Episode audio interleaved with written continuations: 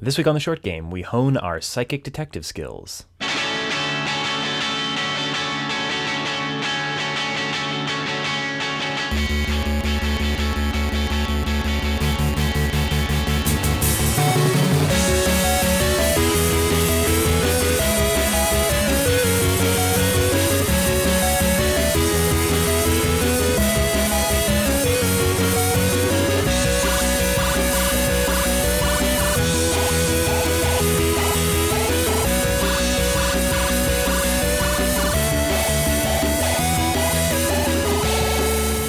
Welcome to the Short Game, a show about the short, narrow, bleeding edge of video games. The games that the big companies cannot dare to create. Uh, I'm your host, Reagan, and uh, and I am joined, of course, this week, as always, by my bro host, Shane. How are you doing, Shane? I'm doing superb. Awesome. And I am joined, of course, by my podcast bud, Nate. Nate Heininger. How are you doing, Nate? I'm doing well. Glad to be here.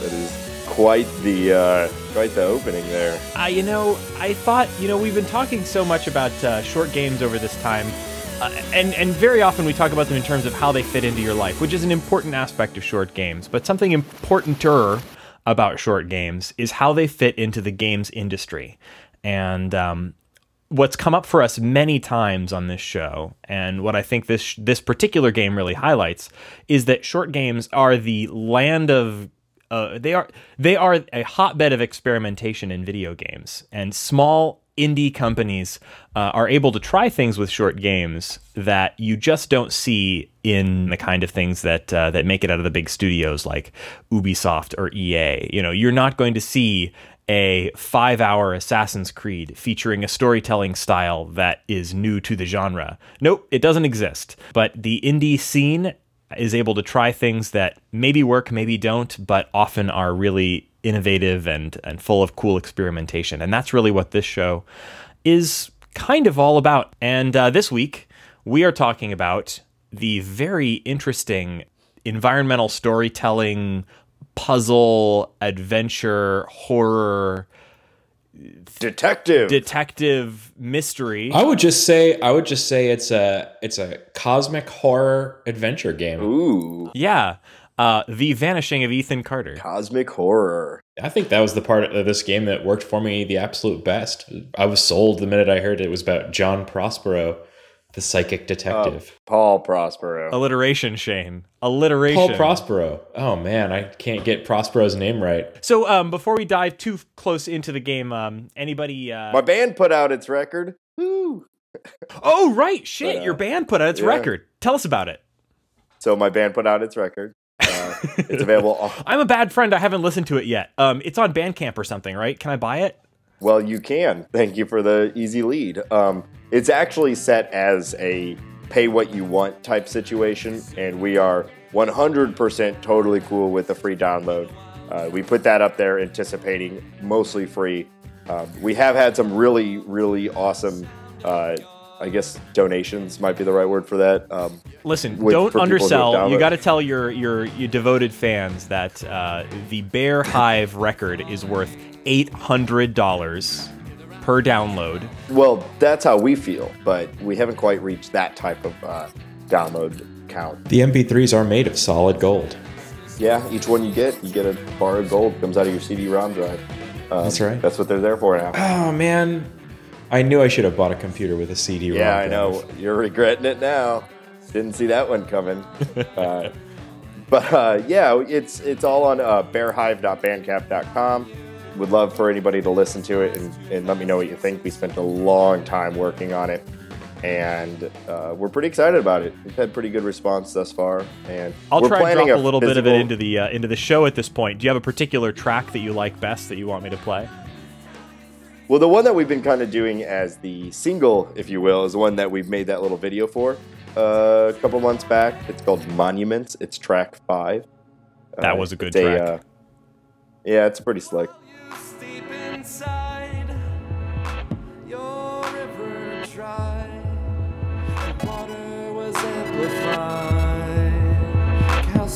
making strides. Don't mind when you're terrified.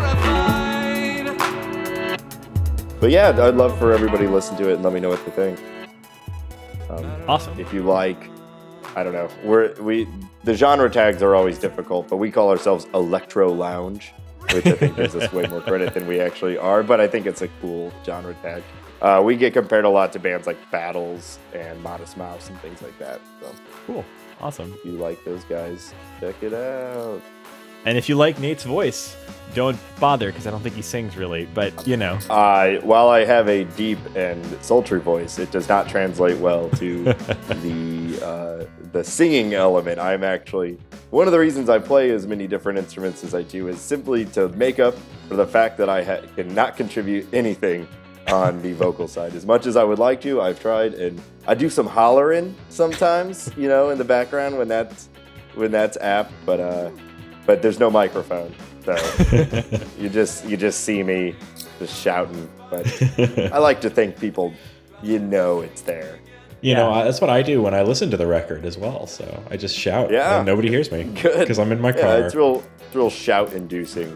Uh, not like with the music; it just makes you want to shout more like at the music. Yeah. at the music.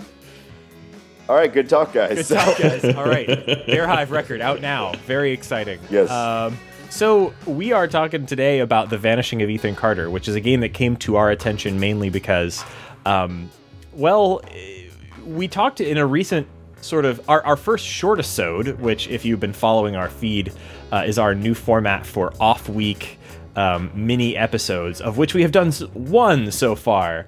Uh, our, our first short episode, we talked about um, the Polygon article about uh, to hell with short games, and in that he he really strongly featured this particular game as an example of the kind of thing that uh, the short kind of game that he wouldn't normally play, but because it's so short, uh, they paid special attention to. And so, of course, we wanted to pay special attention to it as well. Uh, the Vanishing of Ethan Carter is a game that you can get for 15 bucks on Steam for your Windows PC right now. And I think that's a pretty good price and, and a bargain for it. It takes about three to five hours to complete. When it was first announced, I think it was uh, planned to be PS4, uh, but it, here it is on uh, on your friendly neighborhood Steam sale or something. Uh, pretty much ready to go. Yeah, And it's, coming out on uh, PS4 a little later this year, uh, I, I think, or maybe in early 2015. And, and it looks phenomenal on PCs that have a great graphics card in there. Yeah, I played it on my computer with a DualShock 4, so it was as if I had played it on PS4. The graphics are, I mean, it's Unreal Engine, right? Are we? Do we want to talk about how it looks? It is. It's Unreal Engine 3, so it's actually like an older generation Unreal Engine. This is a gorgeous game for an for an indie game. And I don't like hedging like that. You know, that's not to say that indie games look fugly. No, but that's there's a reason that that kind of the pixel art style predominates indie games, and that's because development resources are very limited, you know. And you, if you if you want to make do with what you what you've got in terms of uh, the time of your artists and your developers, and this game looks phenomenal. It is drenched in color uh, from the very first moment that you walk out of this tunnel into the environment.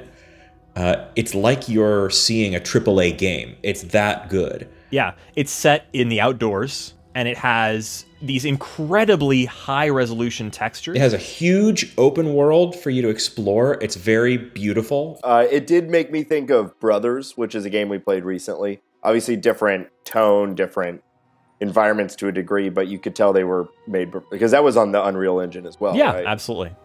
yeah.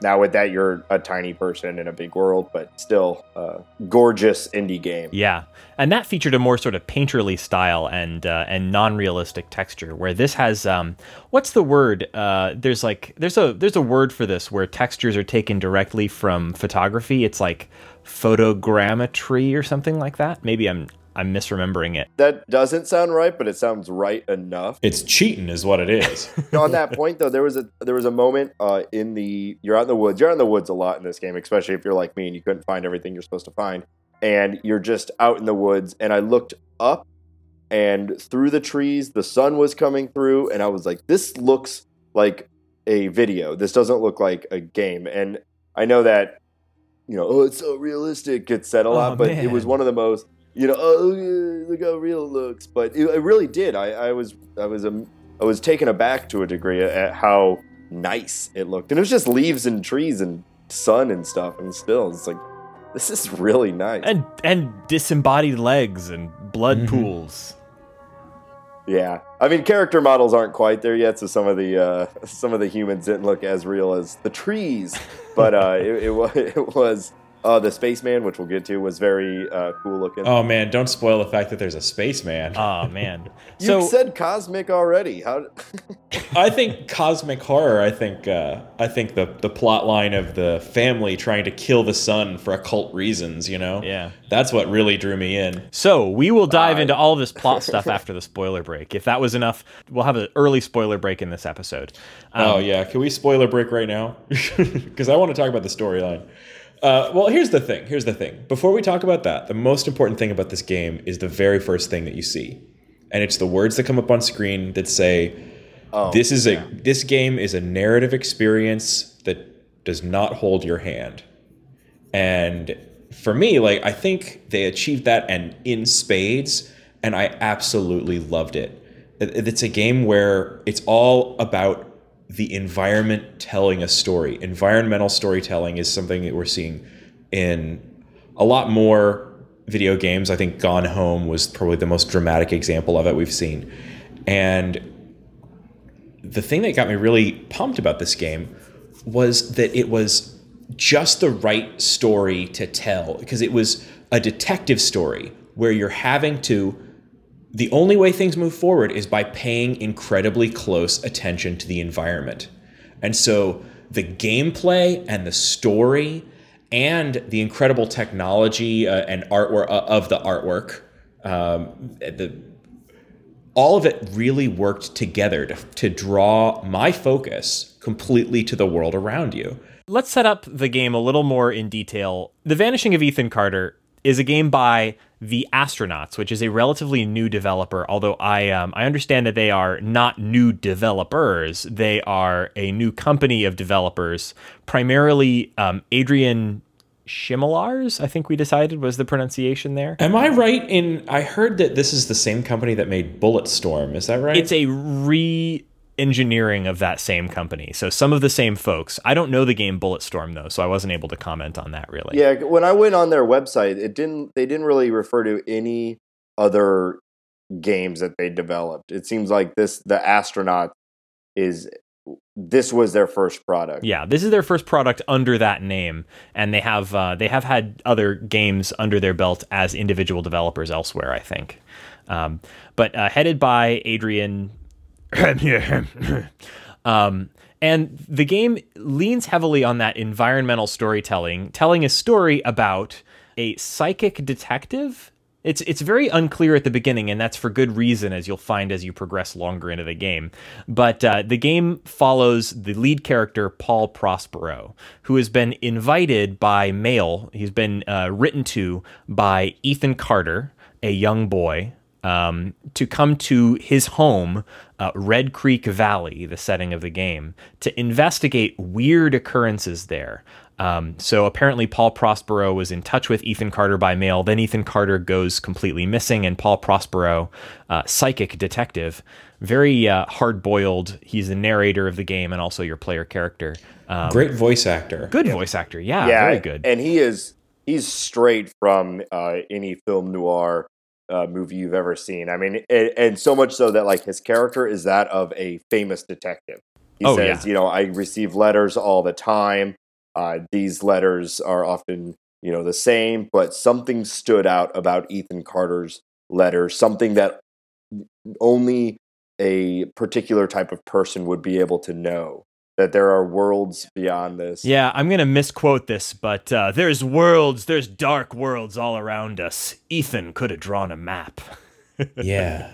That was a very, I thought, really well written. Uh, it, it was, Yeah, yeah. it was interesting. Like I, I got the sense that like he he could say he felt like this kid was a was a psychic like him and was seeing Yeah. the you know the dark side of the world and and that that he was you know that dark occult forces were being drawn to this child and Yeah, I'm a sucker for anything film noir, especially though like hard boiled, like, oh, this is another case, another day. He, wait, he even says this was gonna be my last case. Yeah.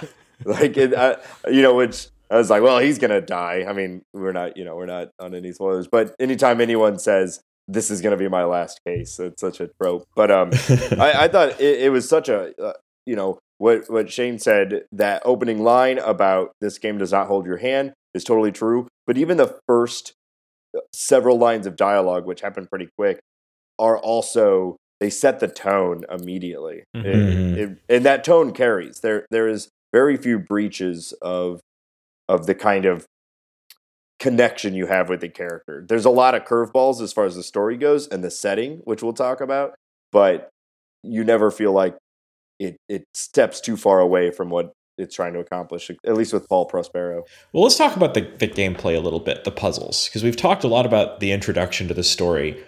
Before we can really get into, and I don't want to spoil a- the solutions to any of the puzzles. True. I'd like to talk a little bit about some of the mechanics of the puzzles, how the gameplay actually progresses before we dive into the spoiler break. It reminded me, in terms of you know the exploring the environment and discovering puzzles and how you solve things. It reminded me a little bit of games like Myst, that were kind of the classic first-person puzzle solving games. Uh, but that's a genre that we haven't really seen much successfully, except for the biggest example of Myst, right? That was like biggest game in the in the world for like ten years, but I hate describing games by saying, "Hey, it's this meets that." But I think I think the easiest way that I can describe this game is that this is Gone Home in Skyrim. Uh, but no. yeah, except for Yeah, that, Gone no. Home is no puzzles. Okay, hear me out. So, Gone Home was a game in which you're just you're exploring a personal story, a really personal story by exploring a space and picking up objects and exploring the world. And that's exactly what this game does. But it does it on a scale that feels like you can set out in any direction and discover more story. And when I was thinking about environmental storytelling, which is really the narrative style that this game and Gone Home really lean on, the only AAA like big budget game that I think kind of really leans on that are games like Skyrim and some of the other Elder Scrolls game where you can set out across the hill and you'll run across something weird that tells you a story even though it's not a person telling you a story. You're not watching a story unfold. You're learning about the world through the objects and the landscape. Um, and so actually, Yeah, I, I- do think that this kind of had that feel for me. And there were many times walking across the hill and discovering the witch's house or other things like that, where I really felt like this is something like Skyrim. We are post spoiler break, right? no. No, we can't we can't do that to this game, Reagan. We we can't I honestly, I am speaking directly to the listener right now. you stop listening to this podcast because Reagan is not respecting his spoiler break policy and he's talking about shit that you shouldn't know about. So so get uh, off right now. I've I'm instituting the spoiler break. Here it is. All right, you win. Here it is, your spoiler break.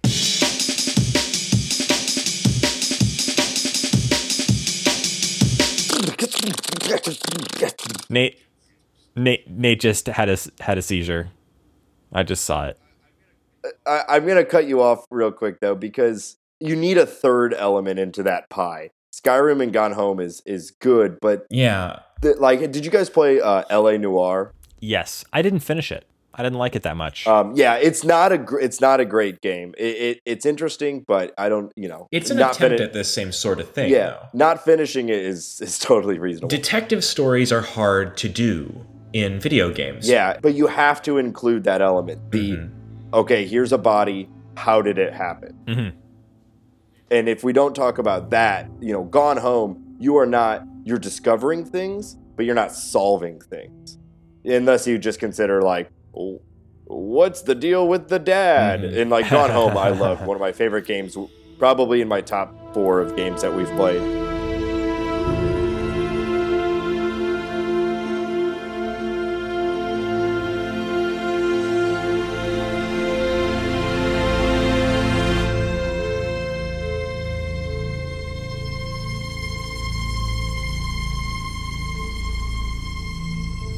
And that said, like the, there are puzzles in this game, but those puzzles are not super difficult puzzles. Mm-hmm. They're they're they're not on the on the level of something like Myst. But what they do do is that they really focus your attention on the right things. you said doo doo. the the number one kind of puzzle in this game is the investigation puzzle. And it has two parts. It has you going around and first off noticing something that's off. And, you know, they start you off with something really obvious, like a, a corpse laying in, by a train track. And they have you explore around the different parts of the world and you're and you're finding these things and and realizing that they're out of place and they have that kind of Prospero's psychic powers where he can find an object or, or a place where an object might want to be. You're reassembling these murder scenes. You have to find these objects Let's talk about one of the puzzles in particular. Um, the one I think that you're alluding to is the train track murder. So Yes. it's not the first puzzle in the game, but it's very early. You come across a train track as you're walking into into Red Creek Valley, and um, uh, lying in the middle of the train track are a pair of disembodied legs cut off at the knees, and a and a pool of blood, and then a trail of blood tr- leading away down a path. And if you, of course, follow that, then you find the rest of the body. And you can just walk past it if you want, but your your goal, if you're interested, is to decide how this guy died. Yeah, and I was alluding to um, when I was speaking a second ago that the puzzles have two parts. The second part was what I thought was the best way that they focus the puzzles on the storytelling, which is that those puzzles end up with these chronology puzzles, where what you're revealing through your psychic investigation is here is a sequence of scenes, you know, emotionally high moments that you're getting an impression of off of the surroundings. Yeah, essentially, you have to find all of the objects that are mm-hmm. related to the murder. But the chronology part, you see the scenes and you have to put them in the right order. In order to trigger these chronology scenes, you have to essentially recreate the scene.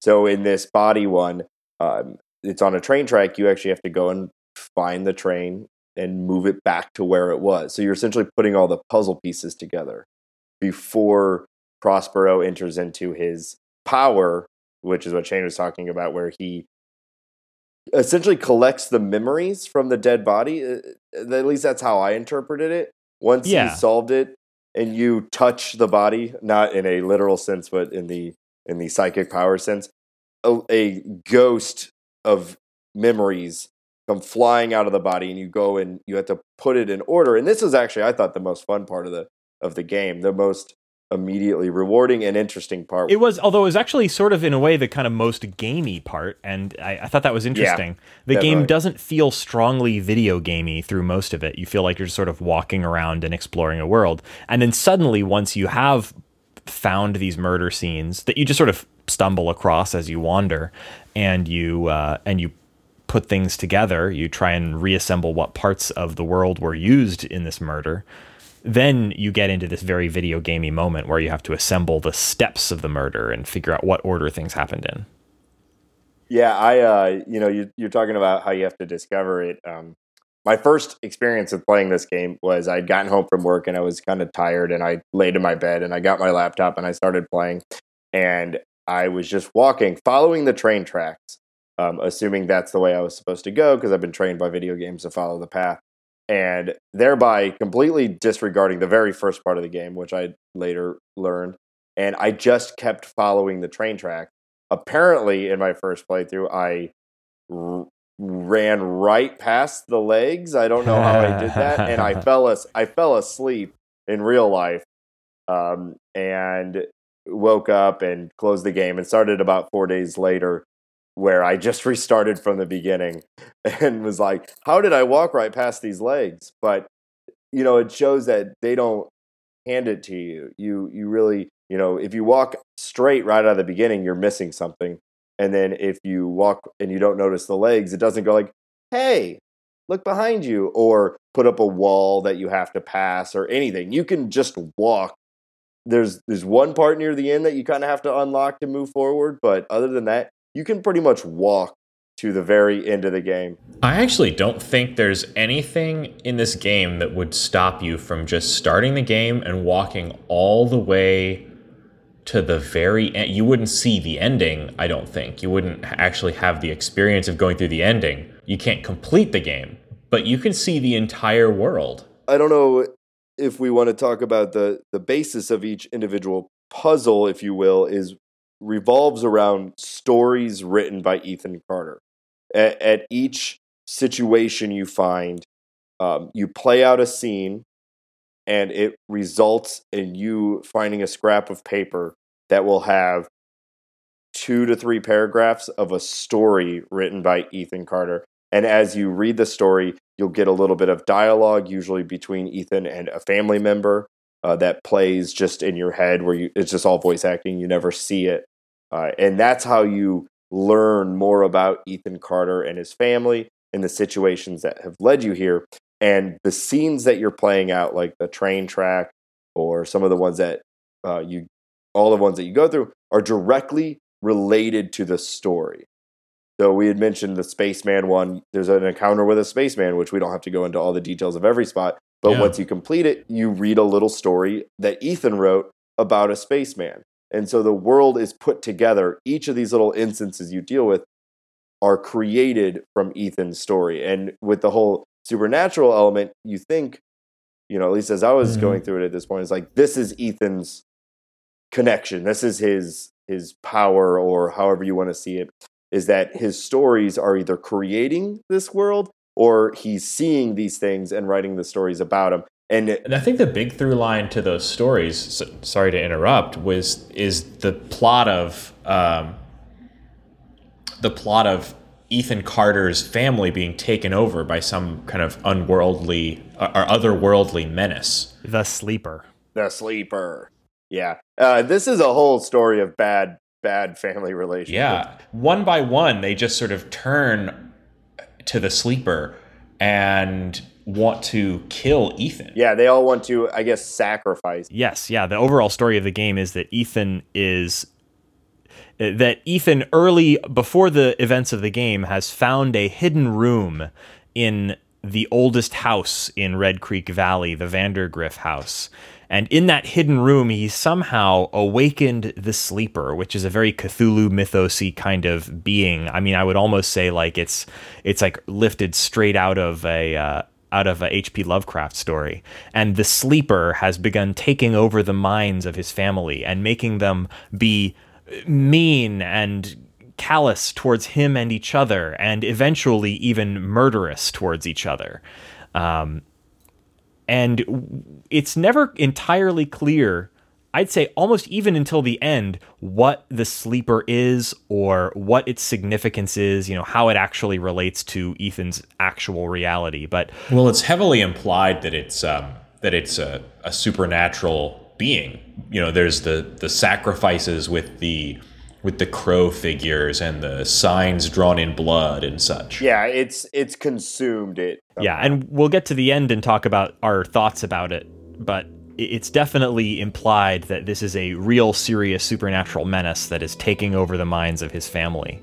Each of the murders, as you work through them, are essentially the murders of each individual member of Ethan Carter's family.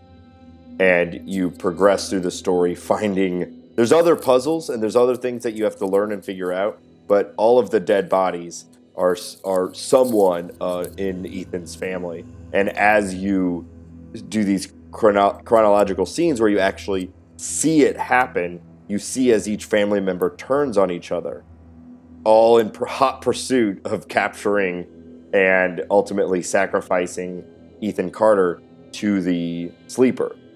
It, it, has uh, several turns where people pretend to be uh, on Ethan's side, and there's a lot of little twists in within that, but it is pretty harrowing as you just find body after body that you had seen earlier in the game um, maybe murder another member of the family. Yeah.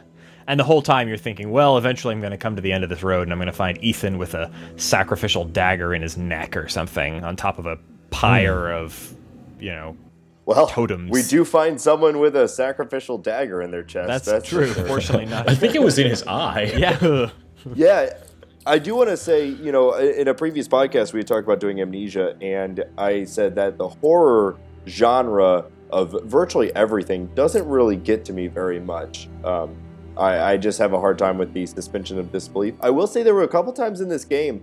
Uh, some of them were the jump scares, which they exist. Uh, they did make me jump a little bit. Yeah, bit. there's really only a couple. so it's not that type of game, but yeah. There's only a couple. But one of them was a huge. I just have to say right now because I don't think we'll have time to get to every single puzzle. But there was the the when I'm thinking about the jump scare, I have to think about the corpse that Cursed goes like miner. booga booga booga. yeah, the cursed miner, Yeah. I guess, and or whoever, whatever Cursed he is. miner. yeah. Man, That guy got me a bunch, uh, and th- yeah. that was scary like the first time, but not the following like twelve hundred Yeah, times it that was it happened. terrible. Because I thought I, I had I had the the game again. It doesn't hold your hand. I had the wrong idea about how to solve that puzzle, which meant that that guy got me like fifty million times. If you get stuck in this game, you can get really stuck, and you could easily just waltz right past huge chunks of it, not even know they're there. That's that's another thing. So Yeah. I mean, for what it's worth, they do provide a guide of sorts at the at the end of the game that forces you to go back to each section and make sure you completed it. But um, uh, like I, I, I walked. did you right miss past it. anything?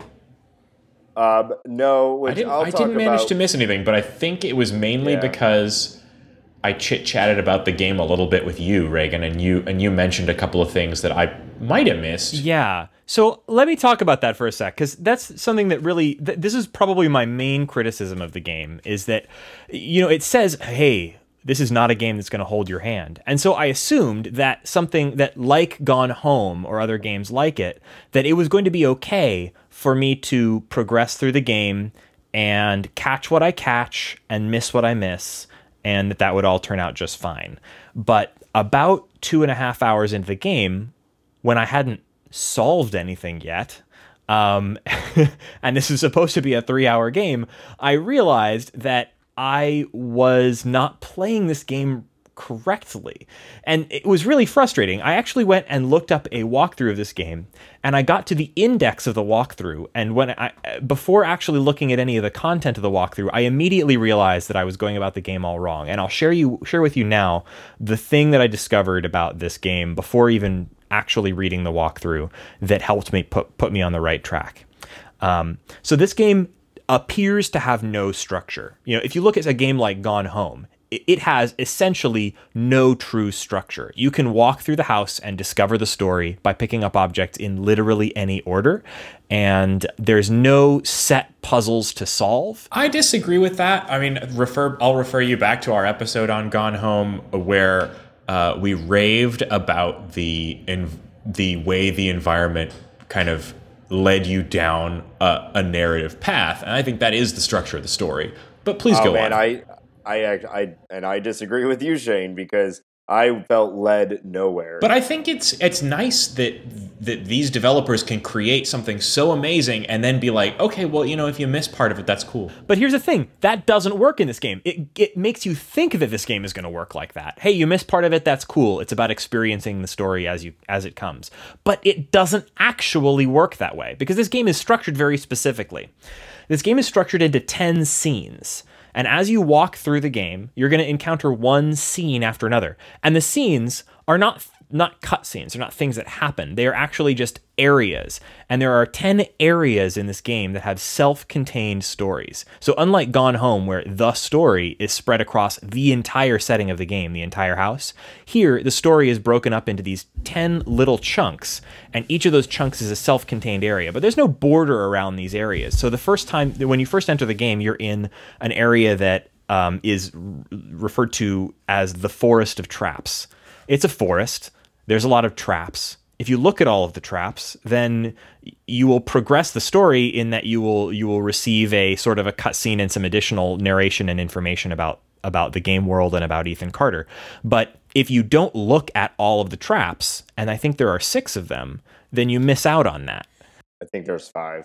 Okay, five traps, and there's no indication No, there's a there's a there's a count there's a counter in a sense because if you even just walk out, it, I I think like if you even begin to deviate from the path that the game puts in front of you, which you know I think that first puzzle is designed for you to maybe miss a little bit of it, you know, because they they want they want you to be backtracking a little bit at some point. But if you backtrack, if you go off the beaten path even one bit as you're walking away from the start of the game, you're going to hit one of those traps. And if you hit two of those traps, you're going to notice that it's filling up a, essentially like a counter or puzzle pieces of a picture on your screen using their, your psychic powers. So yes, but you don't know where all the traps are. And I walked No, you have to right. explore. Well, of course you do. But that's the point. That's the simplest puzzle because because you see one of those, you know you're going to have to find them all. Yeah, but I I looked for them all, and the problem was that I looked for traps, and I walked right out of the area with the traps in them. I found three of the five traps, and then I kept walking because I thought I had found all the traps in this area. Maybe I'll go look for some more traps down the tracks, and never found any more traps because they were all contained in this one area. And I think that was that was the problem was that I didn't realize how localized each of the story segments actually is. You know, each of the so uh, the, the scenes break down into two types. There's murders where there's a clear body on the ground and you have to find out how it died. And that's that's 5 of the 10 scenes. And then there's another 5 scenes that are a little more abstract. And I'd say that most of them are kind of representative of Ethan's fantasy life or Ethan's stories. So the Forest of Traps is a little more abstract. It's one of the ones that sort of just represents Ethan's fantasy life and you find 5 traps in this area and then you you're treated to some new information about the game world. Um, a lot of these just involve finding all the things in a particular area, but the area in which you're looking isn't really clear. And that was the thing that really threw me off at first was not knowing. Um, Uh, so okay, I know as the player, oh, if I found two of these traps and it seems like there's more of them, I should keep searching. But I don't know I should keep searching here. I thought I need to search the entirety of the valley, and the valley is so large that that would have essentially ended with me never finding all the traps. Well, I think that in a way could be the strength of the game because once, I mean, it, I didn't, I didn't really approach it with the expectation that I was going to be, you know, I, I, like a lot of adventure games, tromping all over and collecting all these objects, uh, because some of those early, the the early first two or three puzzles that you even have a chance to encounter are very very localized. Like you know the the traps you can solve in like 10 seconds if you just walk, you know cover every inch of that forest and the the first murder that you find, um, sure the body parts are a little bit spread around because they got hit by a train, but but yeah. uh, you know it's it's all it's all right there. Yeah, I that's like Reagan is kind of hitting on. I I really did. I think this game is is beautiful and it was incredibly interesting to play.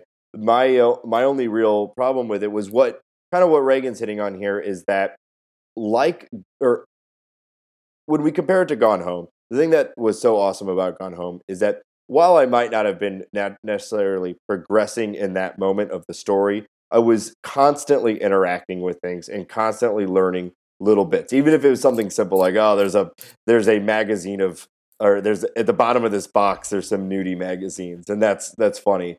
Um, little things like that. With this game, I found myself essentially tediously looking for little objects that while the game is is gorgeous, you know, recognizing that rock next to the stump that was covered in blood. Part of that just me I you know I've been playing a lot of Destiny, which is a like fast paced like, and maybe I just wasn't in the right mind space. Yeah, if it's not purple, you're not going to pick it up. Yeah, um, and, and I, I, totally acknowledge that, and and paying attention to finer details is not one of my strong suits. So I, I think part of that was I just had a problem with that. But like I found myself instead of doing something interesting or learning something, I found myself tediously canvassing areas looking for a little white letter that would say inspect. And I didn't find that to be very fun. I mean, there were some there were some really really interesting and I think really, you've kind of hit cool the nail parts. on the head with like the biggest problem with the game, Nate, and it's that even though there were more gamey elements, more puzzles in this game, it was somehow much less interactive than Gone Home was. You're not interactive with the environment a lot, and and I I would have loved to have seen something more. I think I said to Reagan while I was playing this game, like I, I want to see more interaction with the environment, even if it means like some way to like swing through the trees like Spider-Man. I don't know. yeah, Um, or maybe just learn more about the town or something. Like the only objects that were interactable were the objects that were directly related to Mm-hmm. the story. But imagine how confusing the game would have ha- would have been if you could pick up every rock. Yeah. You know. yeah, I agree. And I agree with that too. it- the only interactive objects were the ones that were part of the puzzles, and I think that Yeah. was necessary to move the story along. Probably. I don't have a I'm not offering any solutions to this for sure. But I like even the traps, it's like, okay, I caught onto the traps once I ran into like Reagan said, once I found a couple of them. And also once I'd gone all the way out to the train track and found the body, I was like, these two things are not connected. I should go back. Um, but so I was able to make that that deduction, you know, I was able to at least figure that out. But even the traps, I just found myself with my character pointed down, looking at the ground, just strafing, where I would go up.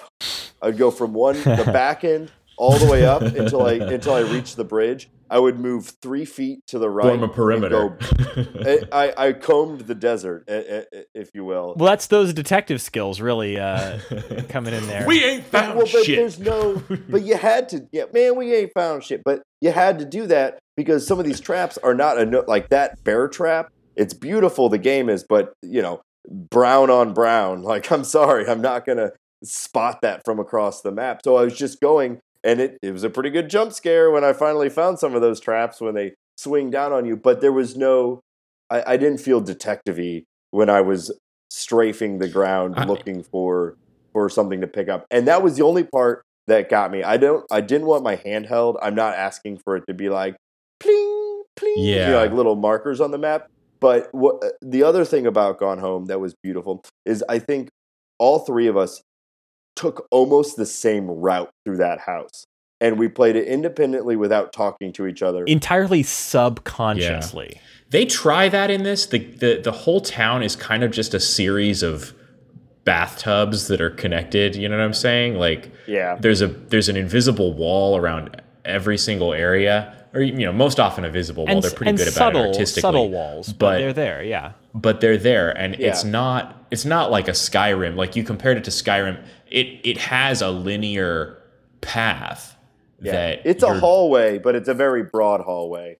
And the hallway has no gates. Well, it's kind of a loop. Once you once you get actually into the the town, if you will, like to the area with the two large houses on the hill, you can you can traverse almost the entire town in almost any direction at that point. There is a road that sort of loops it, and you can follow that, or you can cut straight across. So, for example, I didn't follow the path initially. I cut across and ended up at the witch's hut right after the first house.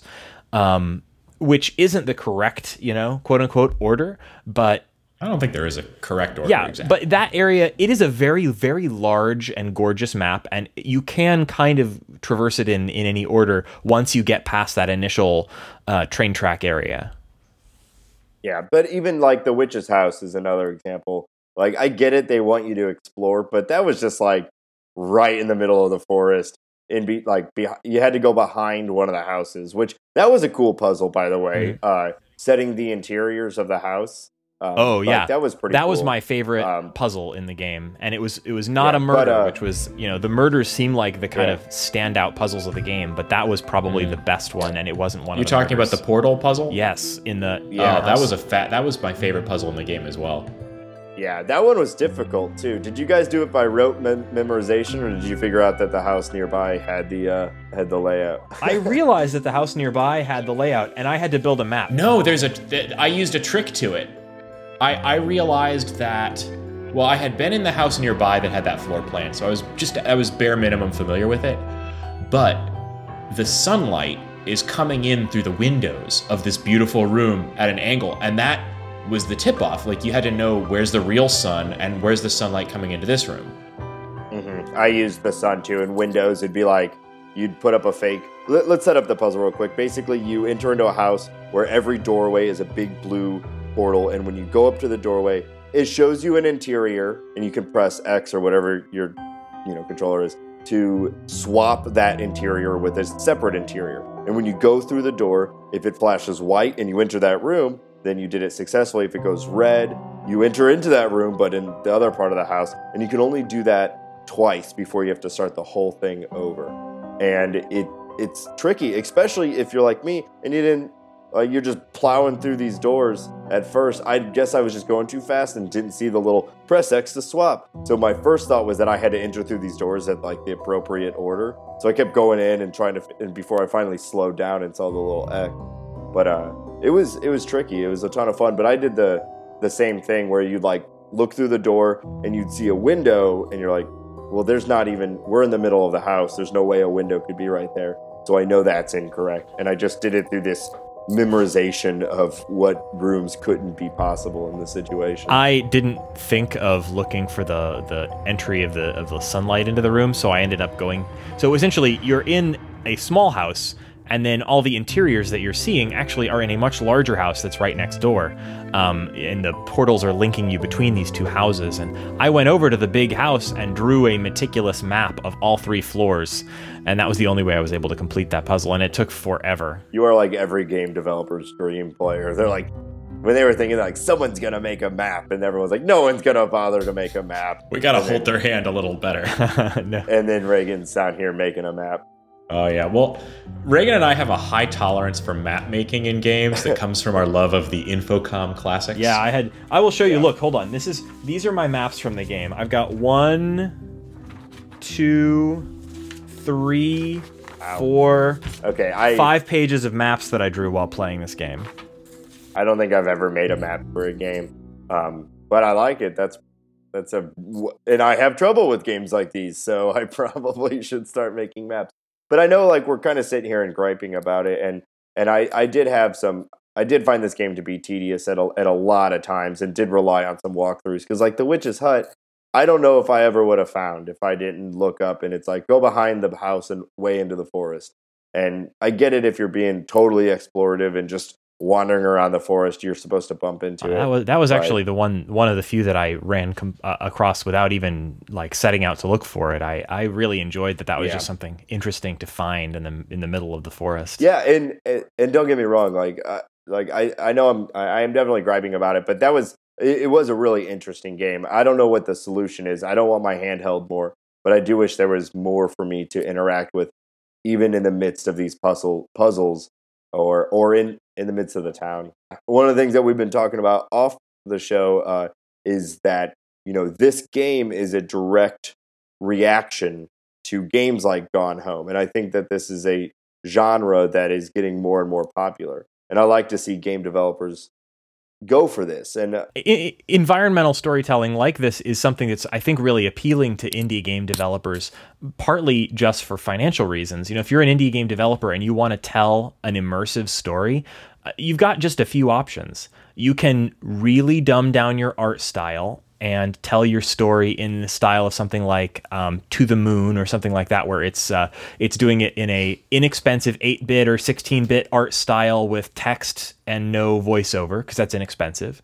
Or you can um, you know tell your story uh, in an environmental kind of style like this where you maybe have some voiceover but you you know this developer this developer would never have been able to tell a story like this through cutscenes and you know full motion video and uh, you know mocap this is this would be impossible to tell I don't know. I actually disagree with that because it the story is not in it's not a it's not a totally like groundbreaking story. You could totally make a psychic detective who goes around solving psychic crimes, you know, like a hardcore RPG style, but it wouldn't be as effective as it is in this way. And it wouldn't require as much thought. Well, it wouldn't be as cost effective for sure. Like if it would take a it would take an L.A. Noire style budget to tell this story in a in a more conventional storytelling style. I just uh, this has more impact. The story has more impact this way to make you go through such lengths to solve it. But I think you could you, you could see this story, a guy coming into town trying to solve uh, the a missing guy, a missing kid, and all these crazy supernatural things are happening. Like that could be done in a action uh, like an action packed RPG type thing. But what they were going for it was the like more cerebral like quiet Mhm. version of that story rather than the like I'm a hard boiled detective and I'm here to solve a crime type story. You know, what I thought was interesting about this was that this game got 9 out of 10s in essentially every review that I read on the internet, and I don't know if I'd quite place it there. I mean, you know, it's uh, review Yeah. scores are meaningless, um, but I don't think this was on the level of some of the other games we've talked about that use this same kind of storytelling, but it's still a really good and important game and i think it's absolutely worth your 15 bucks and your you know three to five hours um, the thing that probably stood out to me as the thing that didn't work for me uh, as much as the rest of the game did was the ending and i wanted to know what your guys take was on the ending i know it's a little bit open to interpretation Yeah, I unfortunately I kind of feel like it counterfeits most of the story. Um, so I guess we should we just want to say it. Yeah. Uh, you reached you reached the end, and a lot of it had been leading up to the, this house being burnt down, the Vandergriff house, and you finally reach this place and find essentially like a secret room that uh, Ethan Carter had been writing his stories in, and you know, like you said, it's open to interpretation. So you guys can tell me how. You, but basically, the the house burned down with Ethan Carter in it, and he died. And this and this is his like, I don't know. It's his like dying thoughts, or it's his soul needing. It's his soul needing to be re- released. Yeah, I, what we're seeing, what we're seeing in the actual events of the game would be that you, you know, you Paul Prospero arrive at the house. It's a cinder, and you go down into the basement and see that Ethan Carter had walled himself up in there through your, you know, psychic view of the past. You see Ethan Carter going down there, and then up walks essentially all of the people that we thought were murdered throughout the course of the game. His mo- Ethan's mother, Ethan's grandfather is there, you know, everybody else. And we we see a scene play out where by complete accident the house catches fire from a uh, oil lamp. And um, and Ethan is trapped behind a wall of flames in this underground room, and we see in a f- sort of freeze frame um, you know, the camera zooms out through the house and we see his parents and his brother trying to put out the fire while Ethan is sort of huddled in a corner in this room. Um, apparently, maybe dying of carbon monoxide poisoning or, you know, yeah. huddled in the corner. And so, and he dies, and there's this what's supposed to be touching moment where Ethan's soul or whatever is asking Paul Prospero if he can finally let go, and Paul's like, "Yes, you can go," and then it all fades out, and so it turns out this was all not real. This was Paul. You know, this was the beautiful dreams of a dying child. my assumption was that all of the murders and all of the you know family against family was um, was Ethan's um, you know psychological interpretation of the uh, sort of crummy state of family affairs in the Carter household. You know, apparently his parents didn't treat him well, his brother didn't treat him well, his grandfather treated him okay, but also wasn't awesome. Shitty And all of these people were against each other and against him and because of that his fantasy life involved all, his rationalization of that was that they were all inhabited by this creature you know this horror the sleeper um, and that you know he saw that as the cause of all of his uh, hardship Yeah, Yeah, but then I, I thought that was kind of really wasn't Ethan the sleeper. You know, he was he must not wake, and uh, uh, maybe he was blaming himself for the state of his family and, and things like that. I don't know. I I think there's a lot of ways you could take it, but it is pretty cut and dried. Uh, It was all the crazy dream of Ethan Carter. Yeah, and uh, my my main issue with it is that Paul Prospero is so cool, and I really liked I really liked that this was a real thing happening, and I would have much rather I would have been way more satisfied to just find a dead Ethan Carter. yeah That's it. Just he's he's dead in the basement, and I was too late. But to make it all like I felt like they tried too hard to make it this touching ending because it goes to black screen where the death where Paul Prospero tells the child that it's okay to let go and he can die now. And it's not like, exactly it's more uh, like uh, it's more it's a little more veiled than that Uh, and i think it actually was a little more open to Ah. interpretation but he, He keeps his hard boiled attitude to the very end. Yeah. yeah. I, I just like I want a sequel with more Prospero of him solving supernatural crimes. And instead, he's gone. Adventures of Paul Prospero. Uh, okay, I'm signed on. I okay, so here's the he's Paul Prospero uh, is going to have a series of games in which he goes from the dreams of one dying child to another, pursued by the villainous sleeper, which turns out to be Solving be the like- crime of why does daddy touch me at night? Maybe. It's just, I felt like while I haven't seen this story exactly before, just the idea that it was all in a kid's head, it, it just, yeah, I am totally with you, Nate. I, I, I felt like that that broke things a little bit for me. Shane and I have talked endlessly about what I think is maybe the worst movie of all time, Identity, where we see this really interesting mystery play out with a bunch of characters with, you know, totally strange, inexplicable backstories. It's fascinating. It's a huge mystery. What's the solution? Turns out they're all the the multiple personalities of one crazy fat guy on death row and it's it's Yeah. almost sort of like the the movie says, "Hey, you were interested in all of these characters and and who they were? Well, fuck you, because none of them are real and this story wasn't real and you've just been watching a fat guy sit on his ass for 2 hours." And this isn't quite that bad, but eh, uh, it's, no, it's not that bad because something actually happened. You know, Yeah. uh, this kid did die. Um, whereas in Identity, no, it's just a guy thinking. Um, but They should have had a hundred more kids die in this.